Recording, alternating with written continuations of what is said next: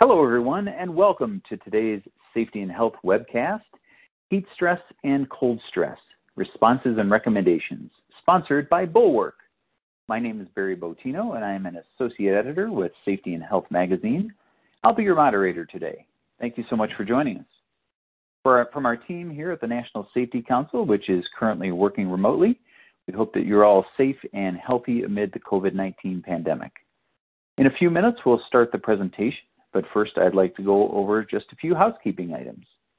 The views of today's speaker and organization are their own and do not necessarily reflect those of the National Safety Council or Safety and Health Magazine. Any mention of a commercial enterprise, product, or publication does not mean the council or the magazine endorses those items. After today's presentation, we'll conduct a question and answer session with our speaker. To ask a question, simply type it in the text box, which is in the lower left-hand corner of your screen, and click the button for Submit Question. Feel free to ask your question at any time at all during the presentation. You do not have to wait for the Q and A session to begin. We'll try to answer as many questions as possible, but we might not be able to get to every question. The good news is that any questions we don't get to, it will be forwarded along to our speaker today.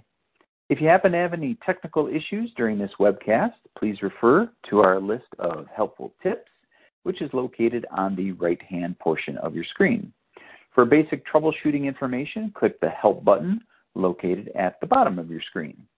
At the end of the webcast, you'll be asked to complete a brief evaluation survey, but I'll tell you more about that a little bit later.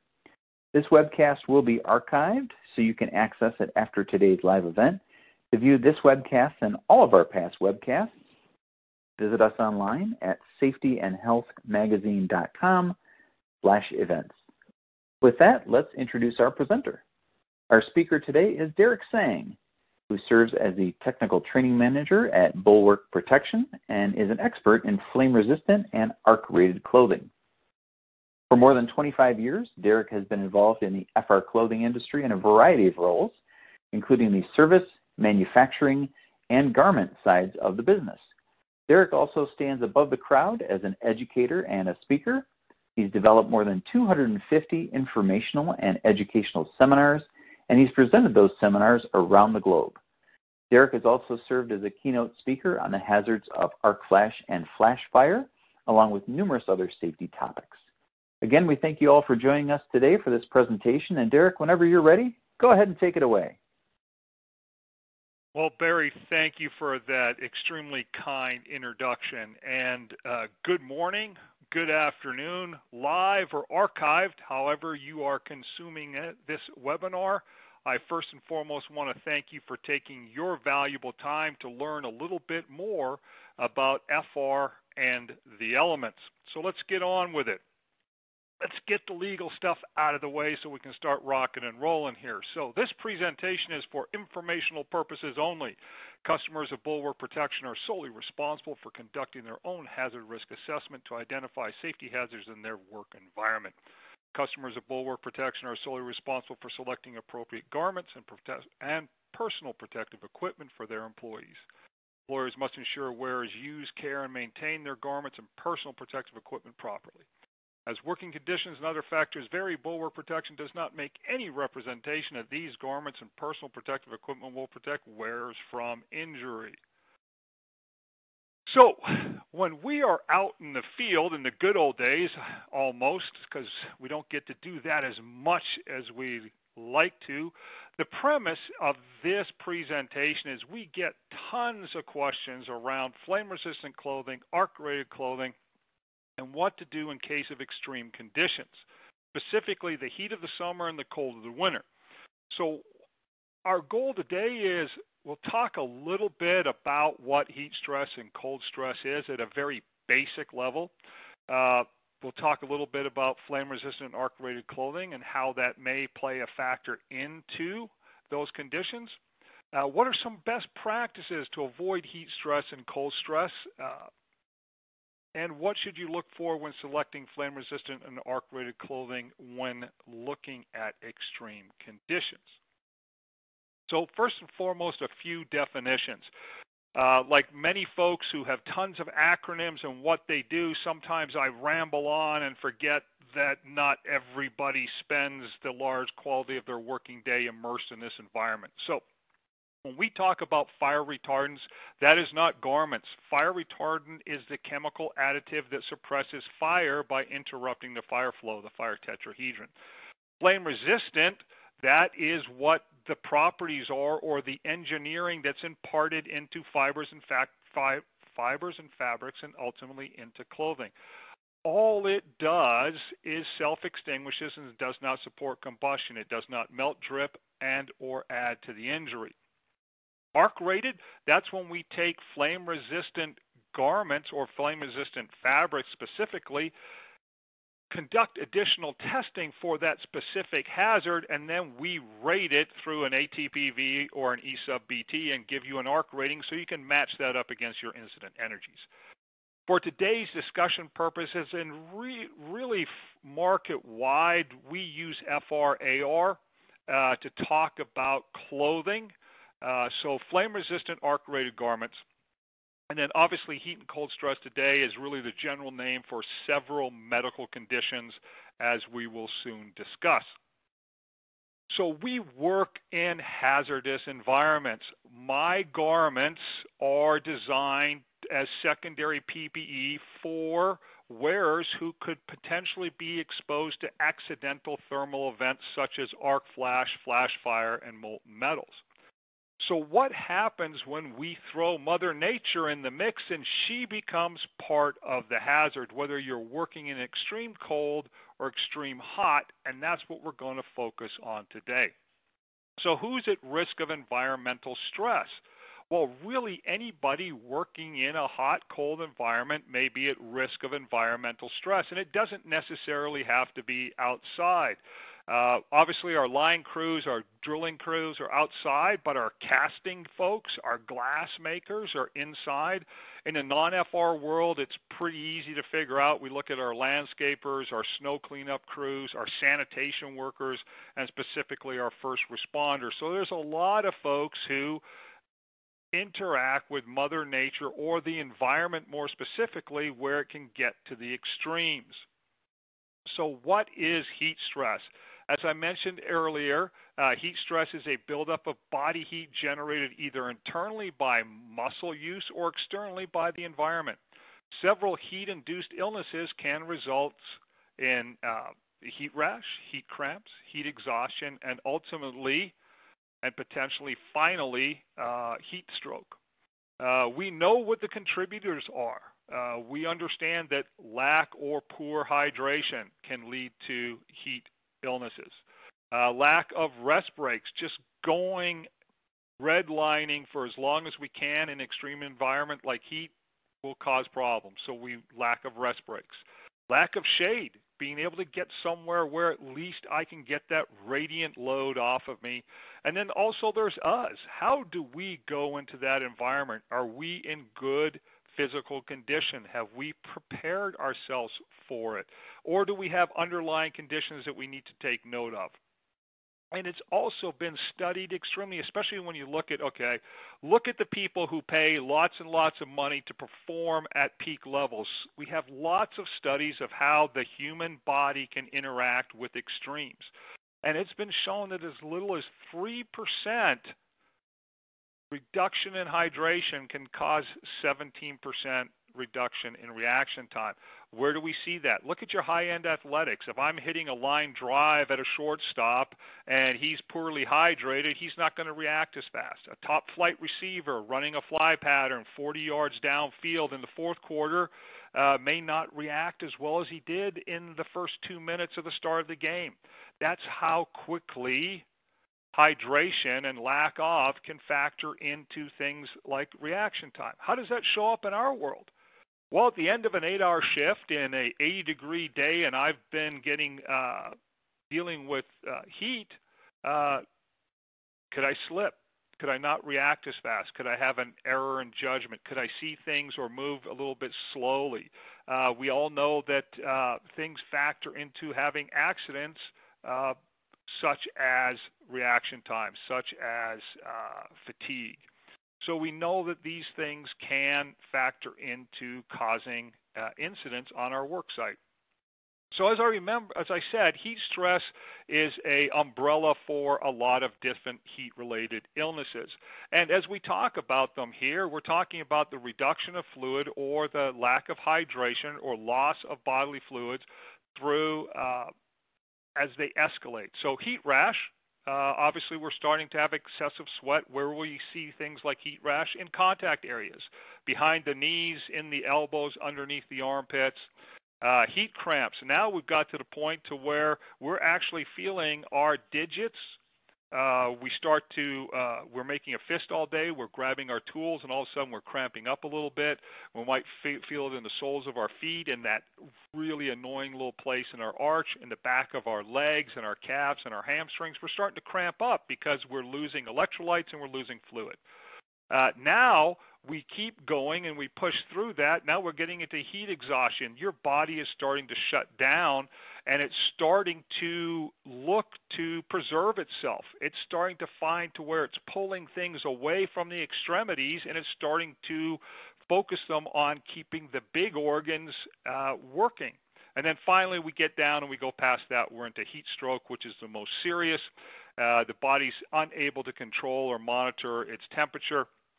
The body's temperature is rising rapidly. Sweating mechanism has completely failed, and the body's now unable to cool down. Uh, heat stroke can cause death or permanent disability if emergency is not given uh, very rapidly. So you have a couple of indicators as you go through here. There is no guideline about how long you will stay in one of these phases. It's not like, oh, if I've got heat rash, I've got another ninety minutes. No, you can go from heat rash to heat stroke individually rapidly. There is no set uh, way of going through these indicators of heat illness. As I mentioned, uh, there are, uh, we do know what leads to it. We do know what factors into it.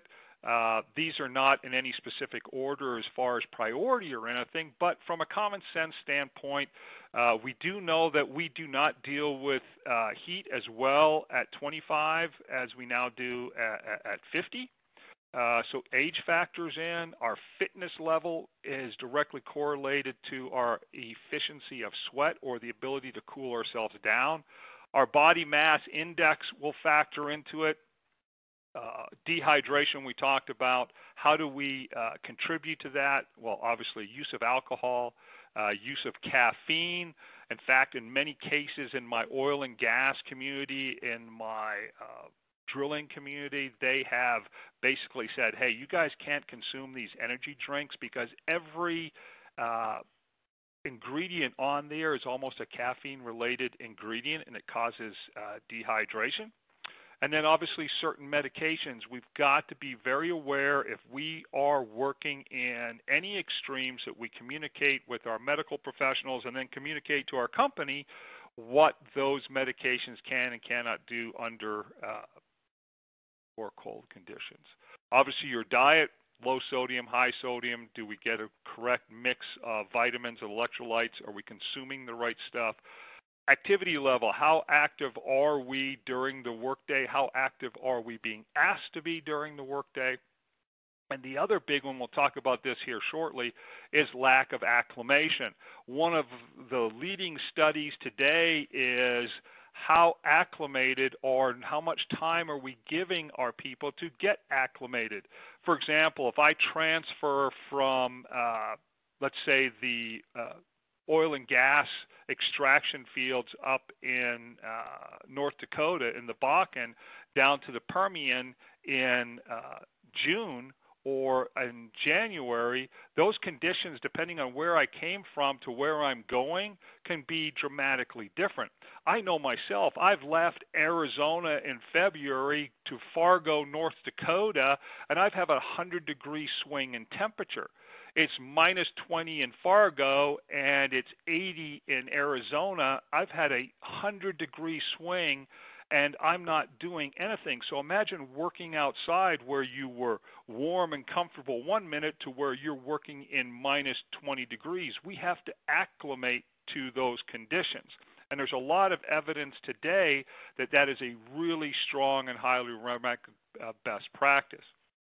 So how does the body cool itself? Well, real basic, we have four uh, levers that we can pull within our uh, biosystem.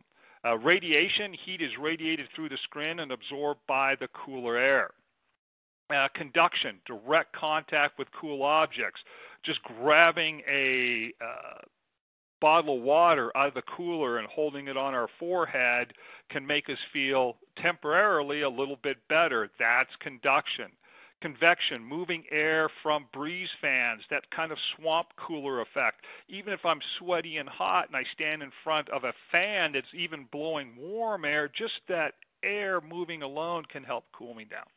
And then evaporative cooling, that's water from our blood absorbs heat and rises to the skin surface via sweat glands, and we evapor- the evaporation process helps cool the body down.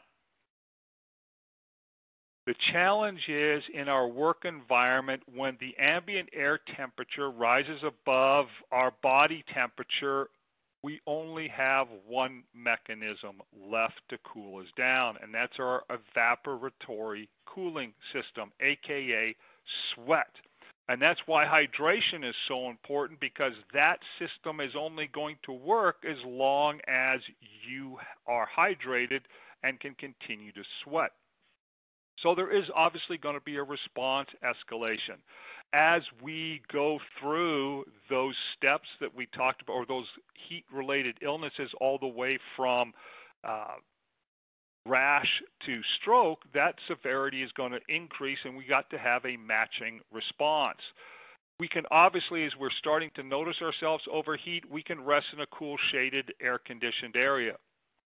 We can have them drink uh, plenty of water to replenish and rehydrate uh, and get that system back online. If we are going down to now to where we're going into possible medical uh, situation where we're trying to prevent the onset of heat stroke and it's moving on rapidly, then we have to have access to, uh, do we have ice on site? Can we bag up that ice? Can we break ice packs and start getting them where? We all know the key areas, under the arm, in the groin, the back of the neck, and then we're calling nine one one because we've went past those minor situations into severe.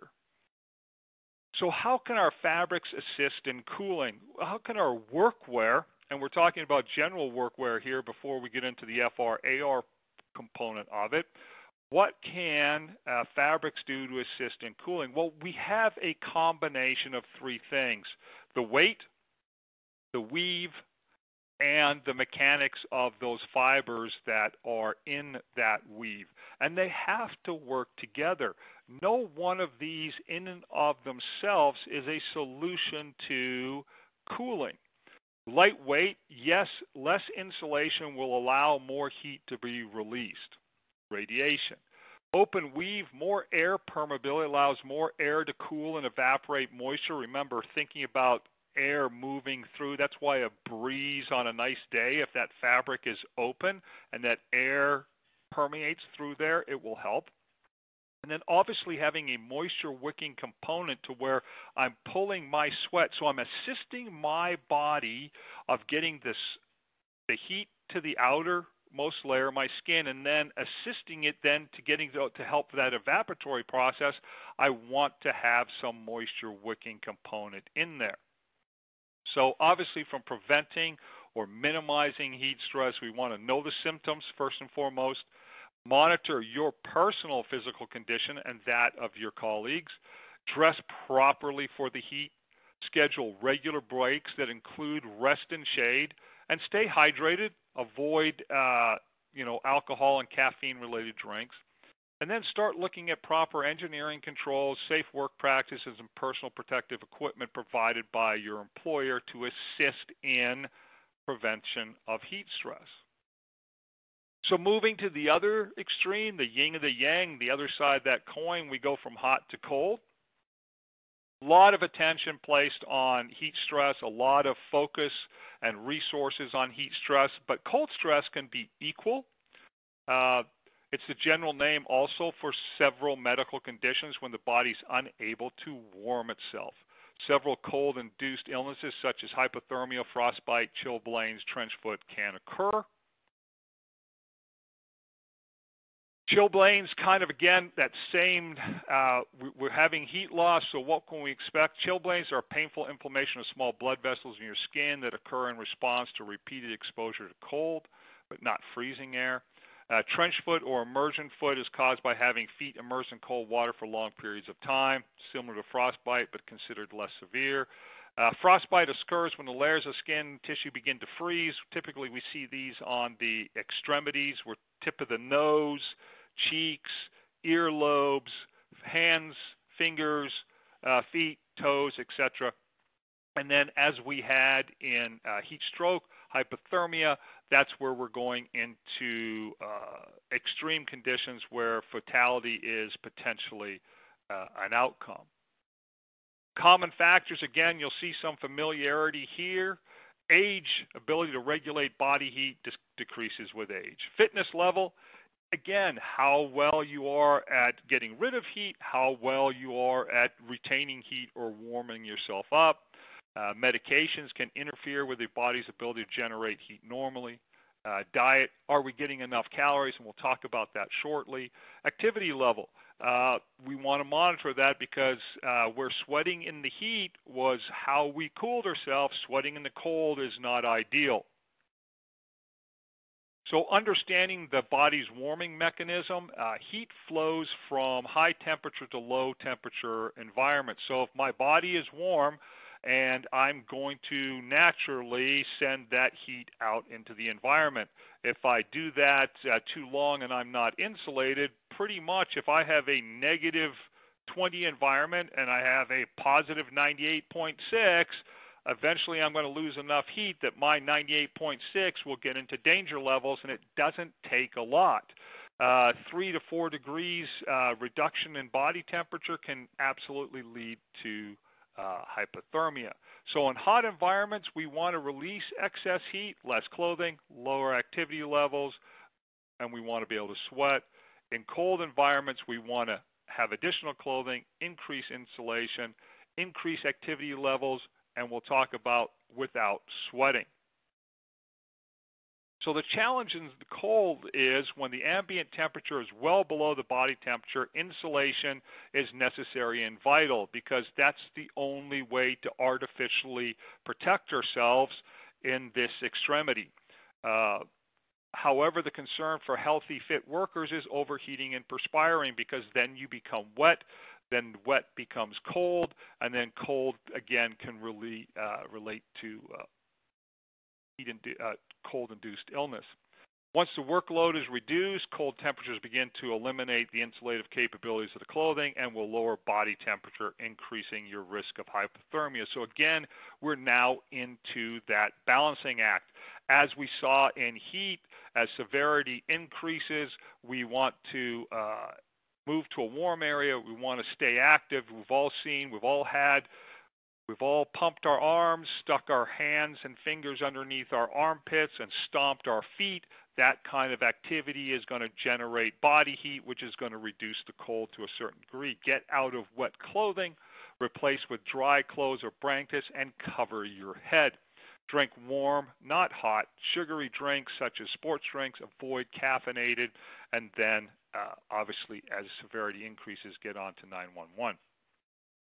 Uh, how fabric can assist in warming you up. The right layering provides better insulation.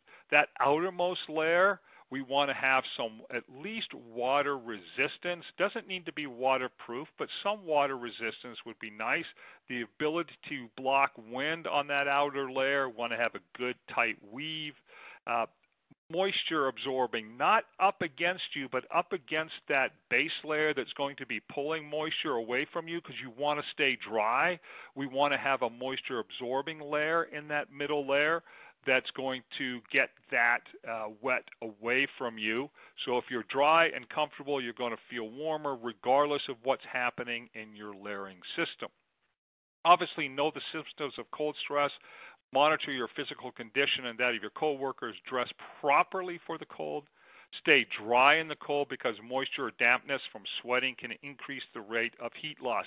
This is key as you are monitoring your workload. And we'll talk about donning and doffing garments throughout the workday as you acclimate to that workload without producing sweat is ideal. Uh, keep extra clothing in your truck or in or around your locker, for example, because you want to get out of wet if you have started to perspire, because that will lead to you being cold. Uh, warm, sweetened fluids. Notice we've said that a couple times. I also mentioned your caloric intake, and we'll talk about that in specifics, but your body is a furnace trying to keep you warm. It needs calories in order to do that. And then obviously proper engineering controls, safe work practices, and uh, the appropriate P P E. So fabric in the hot and cold, we've kind of alluded to that, and in both cases we want to have a moisture wicking layer. My body feels dry. I'm going to feel cold or hot depending on what environment I'm in. Feeling dry or having the ability to get sweat off of my body, moisture away from me, is going to help from an insulative component in, in the cold climate, and it's also going to help from a comfort standpoint in the hot environment. So we have to have a mixture of uh, hydrophobic and hydrophilic fibers in there. We want to look at a sophisticated, uh, at least at the base layer level, uh, to help keep us uh, either cool or warm. So what can employers do in uh, heat and or cold? Obviously, we're all aware that uh, heat, heat stress and cold stress, or hot and cold, are going to be recognizable hazards. If I put someone out in minus twenty, or if I put someone out in one hundred ten, it's going to be very, very difficult to argue that those environments are not uh, hazards. So we have to train our people uh, on uh, what to do in there. We've talked about acclimating workers, uh, those, and it can be as simple as someone taking a two-week vacation to somewhere cool during the hot of summer, uh, even as simple as going from uh, here, here in the valley where it's one hundred ten, going up north a couple hundred miles to where it's going to be seventy, and I'm there for two weeks during the summer, then I come back. There has to be a scheduled acclimation component to my returning to work. There has to be a scheduled acclimation component to me as a new hire. Uh, is that mandated? Is that mandatory? No, it's not, but it is a recognized best practice. In fact, occupational physician Rhonda McCarthy says we see a dramatic decrease in workers' compensation costs when employers voluntarily adopt many of the measures recommended by NIOSH. And she emphasized the importance especially of training and acclimation programs leading to that dramatic decrease. So we know it works. Recommendations for employers in heat and cold. Uh, schedule maintenance and repair jobs when temperatures are not as severe. Uh, If that's starting at four A M, five A M, if that's uh, not working during uh, peak radiant load hours from, say, noon to two, three o'clock in the afternoon, that's easily scheduled around. If that's pushing the workday start time to later, to maybe eight, nine o'clock, to where at least we're getting uh, the sun up in the sky uh, during cool days, it just needs to be done. Reduce the physical demands of workers. Uh, obviously, during our hot months, uh, if we had a crew that would take uh, time to do double the size of the crew, add man hours to the job, because uh, you're not going to be able to get what you usually get productivity-wise in an eight-hour day with the same amount of people during uh, environmental extremes. Uh, provide warm and cool liquids uh, on the job site, pretty easy. Provide warm or cool areas during break periods. This is, can be as simple as just pop-up tents on the side of your work area. It can be a pop-up tent and uh, getting some airflow through there, whether that is uh, fueled by just generators and that, getting some fans out there, whether that's some propane-powered heaters, whatever the case may be. It can be that simple and giving them a place to rest. Uh, monitor workers who are at risk of uh, hot and cold stress. One, if they've ever had either heat stress or cold stress, you're more susceptible to, so document and know that. Obviously, monitor the physical condition of our people, and obviously monitoring the uh, age of our folks and what the expectations can be uh, as we go through that. Employers can take the following steps to protect themselves from heat and cold. Layering provides better insulation in the cold, and layering can be more comfortable in the heat. And we'll talk about the specifics as it leads to flame-resistant arc-rated clothing. Uh, loose clothing allows for better circulation in the cold and better airflow in the heat. Uh, purposely, de purposely designed clothing, designed with movement in mind, is beneficial in both hot and cold environments. Uh, make sure to minimize exposed skin from direct and indirect heat or cold. Uh, hand protection should be appropriate to the conditions. Boots should be appropriate to the conditions. Head protection should be incorporated, shade, insulation where possible, and monitor physical condition and train the people of knowing the signs. Things are getting worse. They're not getting better. As we look at our work environment, especially when we are looking at outside, both NASA and the American Meteorological Society predict we can expect both more intense and more frequent heat and cold events across the country. In fact, uh, just this week, we got another notification for the polar vortex happening.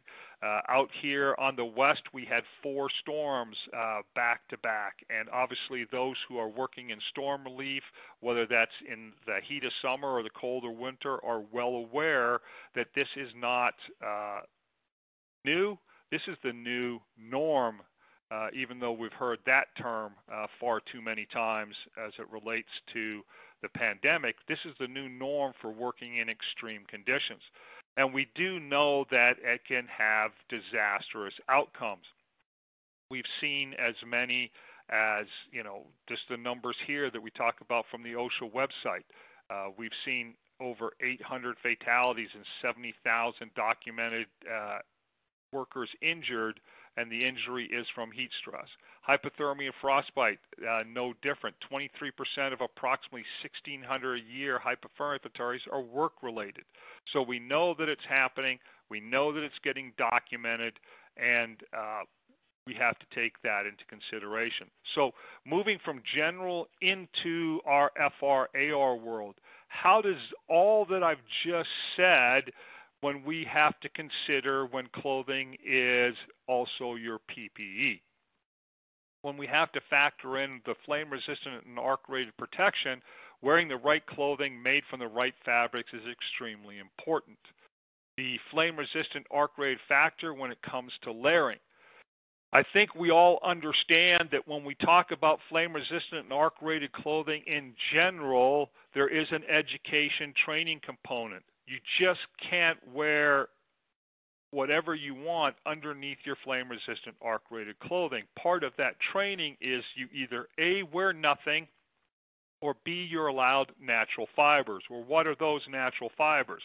Obviously, cotton, wool are the most common, and even silk. And why do we allow those? Because under thermal conditions, they will not melt, drip, and add to the injury. It doesn't say they won't ignite, but as long as that outermost layer is able to withstand the accidental thermal exposure, we don't have an ignition concern. All we don't want to do is injure, so we remove meltables. Now, when we're dealing with hot and cold,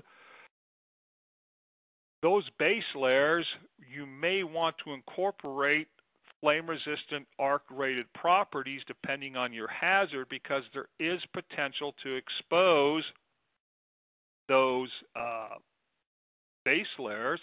Also, when you start looking at heat and insulation to counter uh, heat stress and counter cold stress, wearing two lighter weight layers, wearing a F R A R base layer with moisture wicking properties could potentially keep my workers cooler, uh, hold off heat stress, uh, provide insulation during uh, cold to where if I'm donning and doffing, I have flame-resistant arc-rated properties all the way through my system as I adapt to my workload and the cold environment.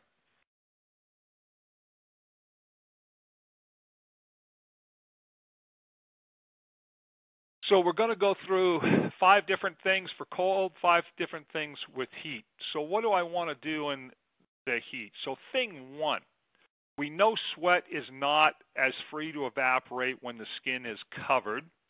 Even with breathable clothing, we're not as efficient, uh, but that's not really an option because remember, we're still primarily looking to protect against that arc flash or that flash fire. So obviously we have to keep our folks hydrated.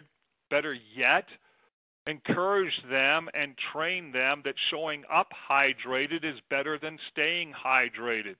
Uh, we want to be able to drink throughout the day and continually drinking during our non-working hours to stay hydrated because that will only help in this situation. Obviously scheduling and properly scheduling rest breaks, not like, hey, I'll get to resting, because what happens when we get focused on a task is we look to complete the task.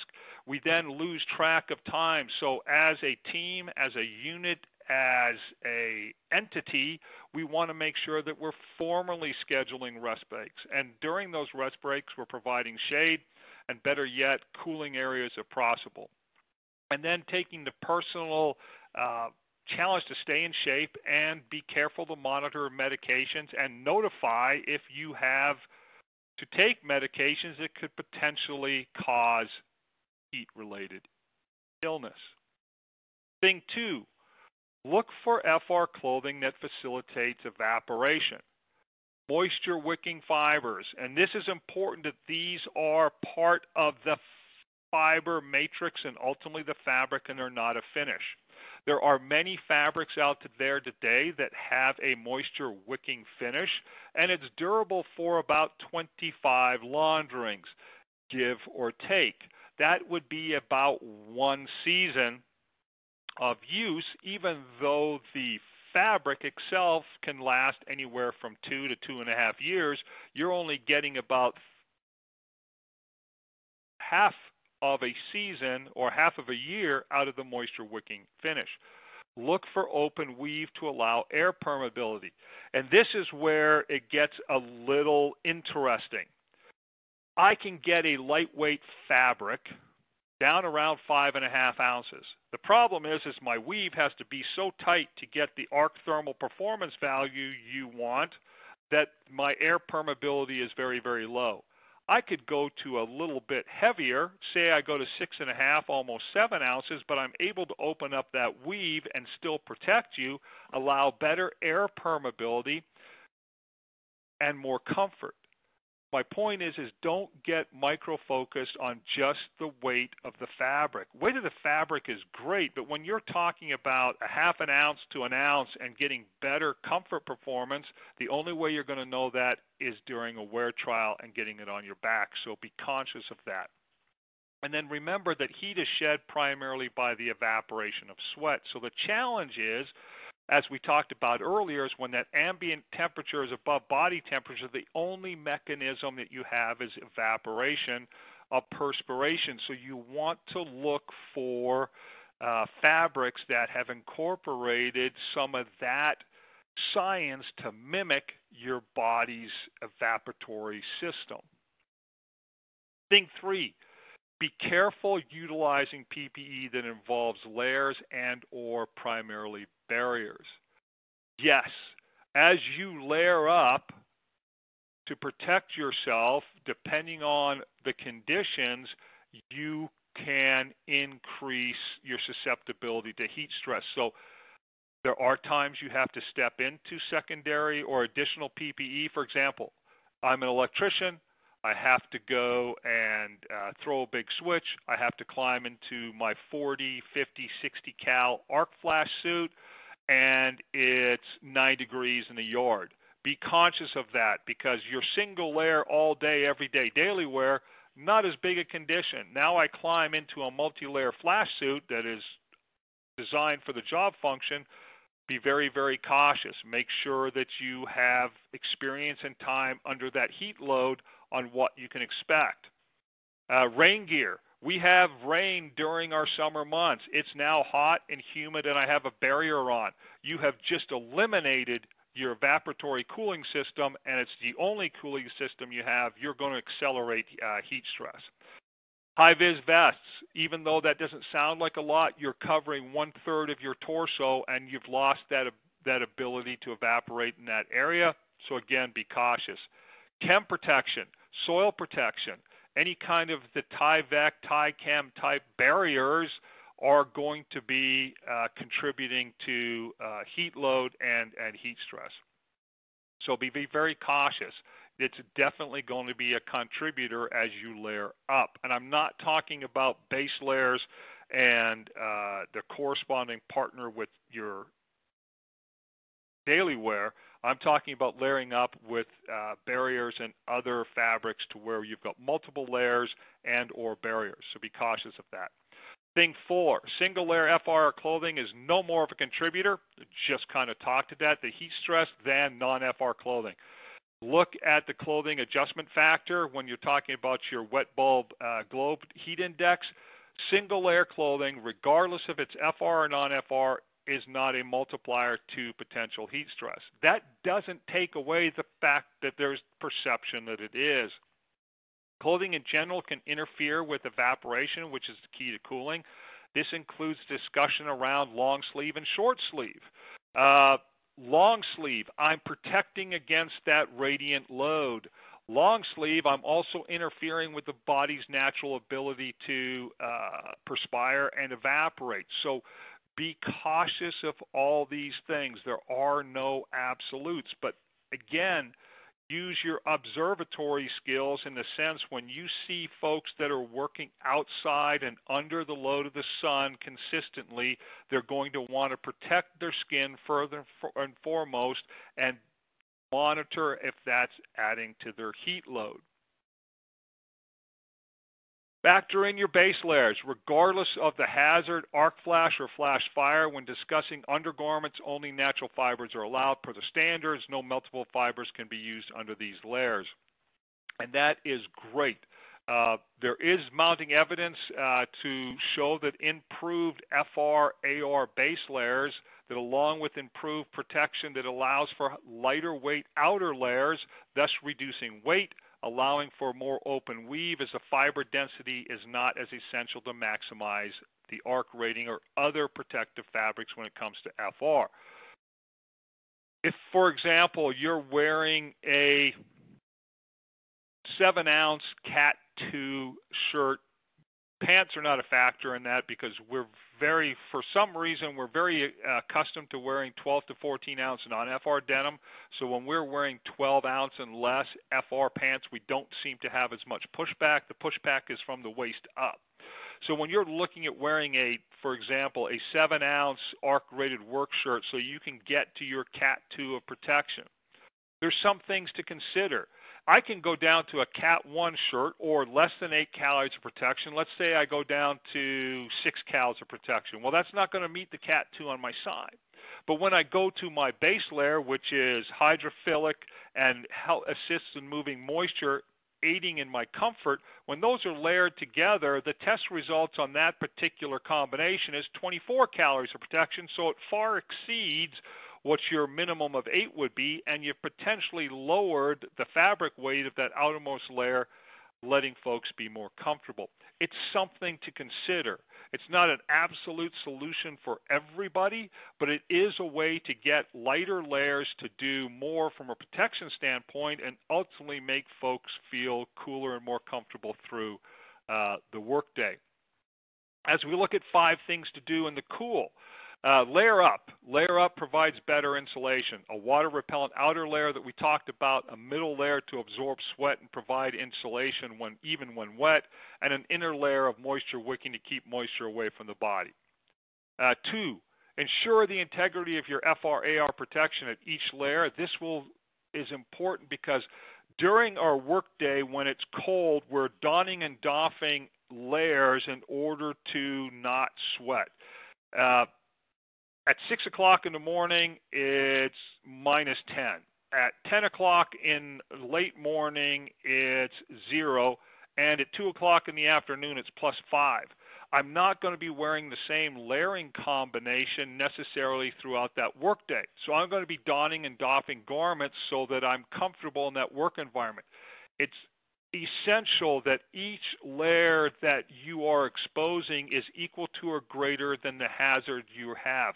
I don't want to take off my forty cal flame resistant arc rated jacket and expose my five or ten cal uh, mid layer, and I have a incident energy that's potentially higher than that. Or I don't want to have a non F R, worse, I don't want to have a non F R layer under there that I've now exposed, and that's extremely bad.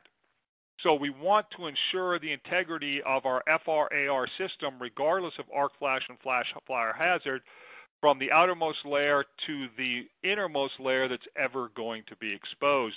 And that includes zipping and unbutting just to get uh, cooled down from our workload. Cover. Now your extremities, you need to think about hats, you need to think about gloves. Uh, you're now introducing them into that flame-resistant arc-rated work environment. Uh, we want to talk about what those fabrics are going to be. You want to have flame-resistant engineering both in your, uh, whether that's a skull cap, whether that's a watchman's cap, whether that's a balaclava, whether those are gloves, mittens, whatever. You want to have F R engineering incorporated into those uh, so that those do not factor into any potential injury. So anything worn over flame-resistant arc-rated garments must be tested to the hazard, or the whole system is potentially compromised. This is where you want to look at especially rainwear and high-vis vests. Uh, is your rainwear uh, tested to the hazard? Is it A S T M sixty-four thirteen, and that's how it got to be F R, or is it actually tested to A S T M eighteen ninety-one, which is for arc flash, A S T M twenty-seven thirty-three, which is flash fire? Better yet, both those standards are in your label telling you that they will resist uh, both those hazards. Or has it simply been tested to the vertical flame test, which it has passed, and it's labeled as F R and will fail miserably in your hazard, causing potentially unnecessary injury to the wearer? We see that in our rain gear. We see A S T M sixty-four thirteen rain gear. We see A S T M sixty-four thirteen vests. We see N F P A seven oh one vests. Uh, These will not perform in an arc flash or a flash fire. The other thing we want to make sure of, if when we're wearing our vest, vests do not have to be equal to or greater than the incident energies in our arc flash world. Why is that? They're not an outer layer. There is, they're not properly able to be buttoned up from the bottom to the top. They can't be tucked in, and they don't have any sleeves. So they actually don't factor into what's doing the protection. What's doing the protection is that outermost layer, whether that is your jacket, whether that is your sweatshirt, or whether that is your uh, button-up shirt or Henley shirt that you wear uh, underneath. Your vest can go over top of those. All it has to do is have a minimal arc rating. All it has to do is have an arc rating of two, four, six. Uh, it doesn't have to meet or exceed the incident energies it's up against because it's not a garment. It just has to be rated uh, to the hazard. But if it's only got to an A S T M sixty-four thirteen, if it's only passed the vertical flame test, you potentially could be introducing a hazard because that vest will not hold up in an arc flash because it's never been tested to in that environment. Thing five, factor in your base layers. We've been talking about that in and around that through the whole presentation uh, in the second half here. Regardless of the hazard, arc flash or flash fire when discussing undergarments, natural fibers. Uh, however, the fact that managing sweat through doffing and donning is a huge concern in the, in the cold, make sure that you have a systems approach and that F R engineering equal to or greater than the hazards you are exposed to is available at each and every single layer for your people, because they're going to be taking stuff off to monitor uh, their internal heat load with their external environment and trying not to overexert and sweat in the cold. So finding the balance uh, once you're protected is key. Unfortunately, there is no perfect fiber, thus no perfect fabric. It's all about finding the balance.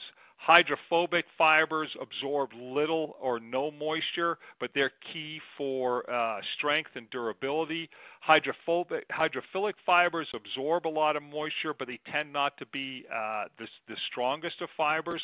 So you want to have that mix. You want to be able to pull moisture, then you want to be able to push it away. There's actually a science into developing these high-tech fabrics as we're going forward, and more and more of them are coming available in the uh, work environment. So bottom line, hydrate, uh, rest breaks, shade, cover, all the things that we are told to do. Schedule heavy workload during the warmer, cooler part of the day. Uh, have them rest in warming or cooling tents. Dress in layers, understand how layers work, and cover your head, uh, especially in cold environments. Get them out of the wind. Uh, get them out of damp and wet clothing. Uh, acclimation programs and exposure limits with rest and work cycles are very, very appropriate and proven to be uh, minimizers of both heat stress and cold stress. And when it comes to selecting garments, wear trials. And please wear trials during the time that you're looking to implement them. Don't test your winter gear in spring and summer, and don't test your summer gear in uh, winter and fall. I don't need. I don't want to go through all the resources too much. I'm just going to speed through these because I want to save some time for Q and A. But there are tons of resources out there for you. Uh, OSHA, NIOSH, uh, I've all got available resources both on heat stress and cold stress. There's lots of posters and educational materials out there. Uh, There's lots of ways from even our American Conference of Governmental Industrial Hygienists have good, done some great work on, on doing those work warm-up schedules during cold. We've got clothing adjustment factors going into that layering and what different uh, fabrics and fiber combinations have been tested to and how they can affect uh, thermal stress. So with that, that's my email. Contact me anytime. Uh, any questions, and uh, with that, I'm going to get it back to Barry so we can get on to some uh, Q and A, and if we do miss anything, or if I can't answer what you've asked, uh, I get to take it back with me. We've got tons of resources that we have access to, and we'll definitely get you an email with the information that can assist you. So again, thank you all for your time. Back to you now, Barry. Great. Thank you, Derek. We appreciate you sharing your knowledge with us today. And a reminder to our audience, if you'd like to ask a question today, simply type it in the text box in the lower left-hand corner of your screen and click that button for Submit Question. I also want to remind everyone of the evaluation survey, which should be appearing on your screen momentarily. Your feedback is really important to us because it does help us to improve our future webcasts. If you don't see the survey on your screen, please turn off your pop-up blocker, or you may also access the evaluation survey by clicking the survey button near the lower right-hand portion of your screen. Now let's go ahead and get to a few questions here. Um, Derek, we have a question from Alcy, and Alcy asks, your thoughts about uh, dark clothing, uh, colors of clothing, clothing, dark clothing versus white clothing, for example, in the heat, and does it matter? Great question. There have been uh, a number of studies done, and we do look into that.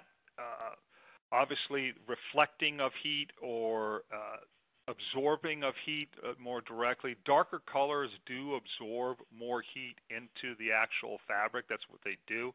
Uh, lighter colors uh, do not. So ideally, in warm environments, you would want to get into your light blues, uh, your khakis, et cetera.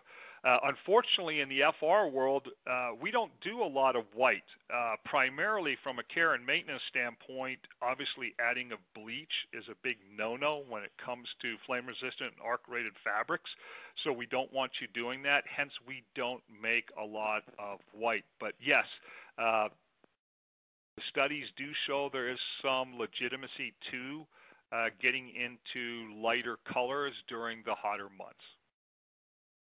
All right. And, you know, as you mentioned, Derek, COVID nineteen has impacted the way everyone works now.